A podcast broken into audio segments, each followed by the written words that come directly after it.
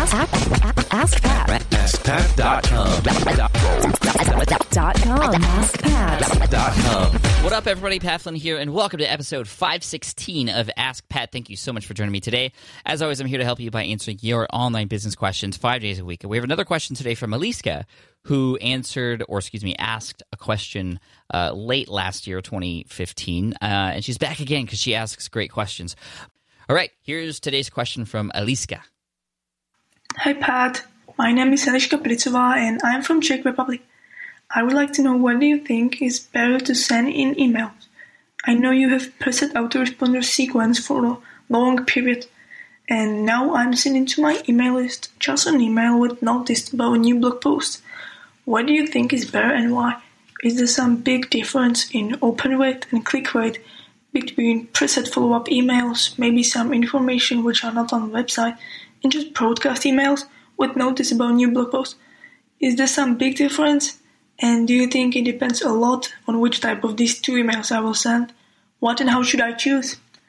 Thanks for everything, Pat. I love what you're doing, and I hope I will hear your opinion soon. Cheers. Hey, Aliska, thanks again for the second question. Uh, you ask great questions, like I said earlier, so thank you for that.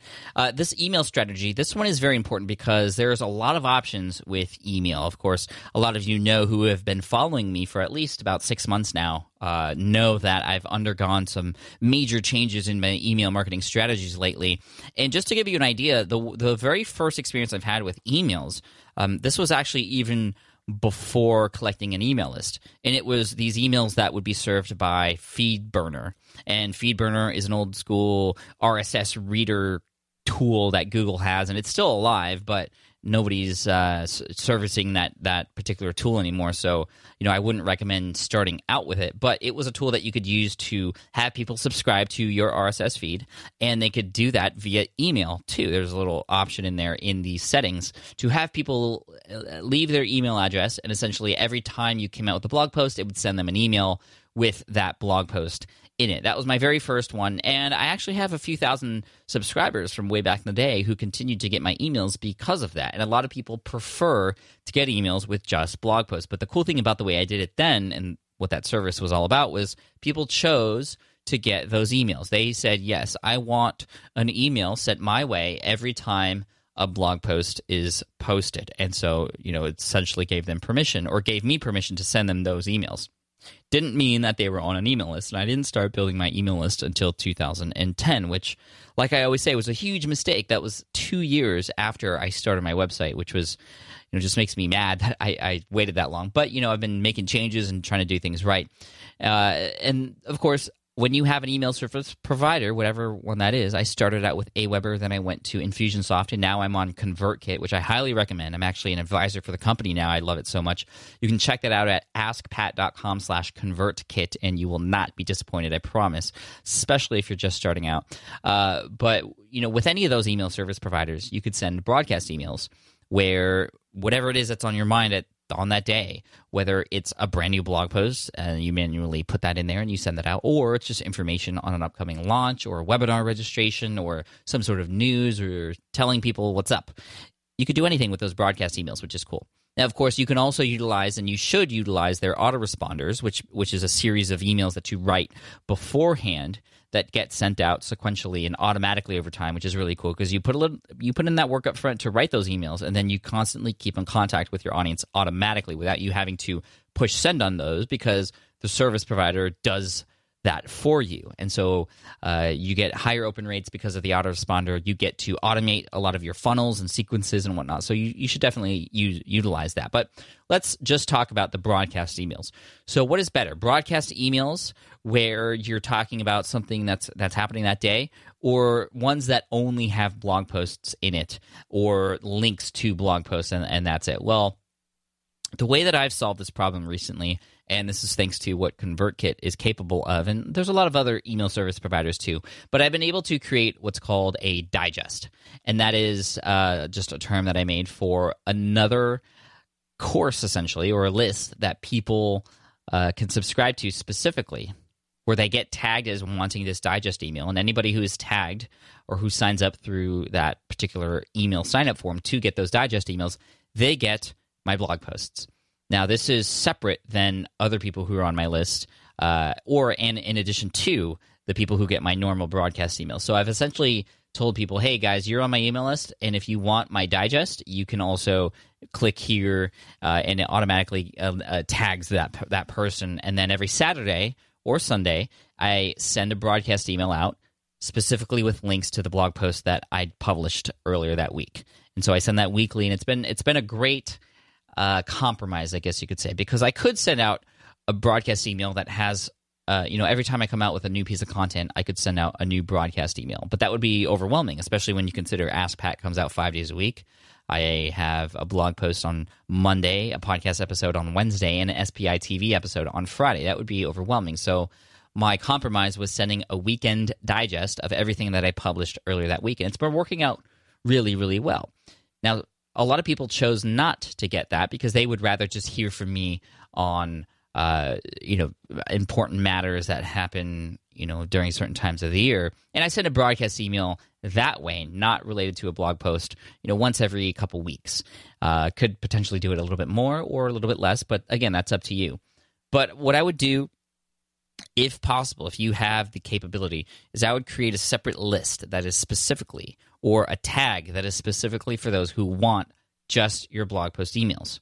Now, people would also get the other broadcast emails too, but the fact that you've had them select to be the person who wanted those blog post emails, uh, it, it's going to get a much higher open rate because they chose that. You've given you know, they've given you permission to send that to them, and they're going to read it. And the cool thing about that is people click on those. They definitely because they want it, they want those emails.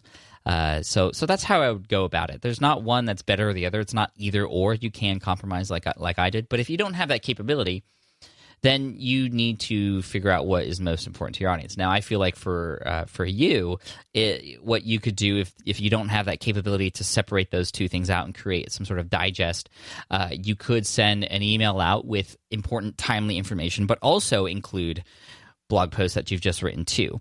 Uh, what, what you don't want to do is send broadcast emails that don't seem personal, that that almost seem kind of automated. And there are ways in email service providers, including ConvertKit, where you could set up a what's called a digest um, or uh, not not a manual one, but an automated one, where it automatically takes based on the RSS feed that you you have it read um, any new blog post that you create and kind of create a summary and a link back to that blog post. And Aweber does that. I used to do that for a while, but you know, it seemed like it just lacked personality. It lacked uh, the personal touch that I feel is and should be in an email, un, uh, the, uh, unless it is one that people know that that is automated. Uh, so there's a lot there. I think what you need to do, Eliska, is try things out and, and also survey your audience. I would survey your audience and see what it is that they want and prefer. And you might find that there's a mix. And if there is a mix, you want to try and see if you can come up with a solution that can solve as many of those uh, issues as problems or, or, serve as many of those people as possible. And if not, then you'll have to prioritize which one is most important to you. But I definitely think you could send broadcast emails with timely information and include blog posts within some of those too and have them sound like they're coming from you, not from something that's automated. So, Eliska, hopefully that helps you out. I'm, i was just spitballing there, and uh, hopefully that got the gears turning to help give you some direction moving forward. So, really cool that you're asking about email strategy. It's something that's been on my mind quite a bit over the last few months here, and I'm still tweaking, fine tuning things. You're going to hear more information about email strategy later in the future this year on SPI. But until then, thank you so much, and hopefully this helps. And uh, yeah, Aliska, so we sent you a T-shirt already. I'll have my assistant reach out to you to see if, if you'd like another one, or if you wanted to have uh, a special, you know, a random person on Twitter or something in a in a future episode. Uh, give it to them or or or whatever. But we'll we'll figure that out that out. But like I said, you've been featured uh, before, so I want to ask you. But anyway, thank you again so much for the question. For everybody else out there who ask questions, you are what make the show possible. So thank you, thank you, thank you. I appreciate you just head on over to askpat.com if you have a question to ask.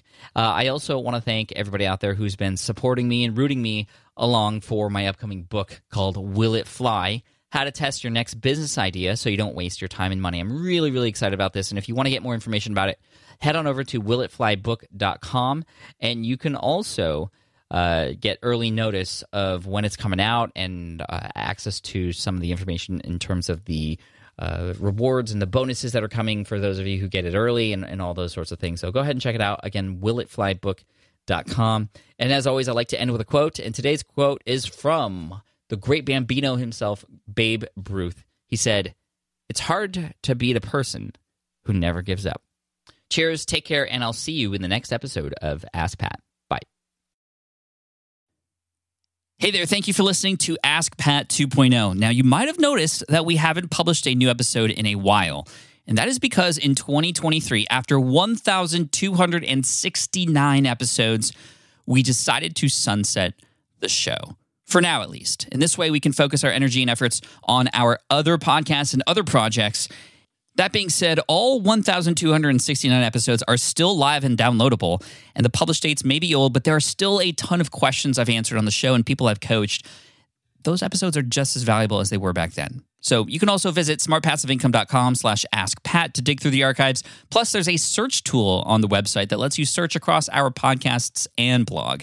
And of course, the Smart Passive Income podcast is still live and energetic and awesome and publishing twice a week. So make sure you're subscribed there so we can still continue this conversation. And we have some of the foremost experts and thought leaders in entrepreneurship on the show every single week. So you definitely don't want to miss it. Again, check it out. It's the Smart Passive Income podcast. Just find it wherever you're listening to this podcast. You can find it there as well. Thank you again for listening in, and I'll catch you in the next one. Cheers.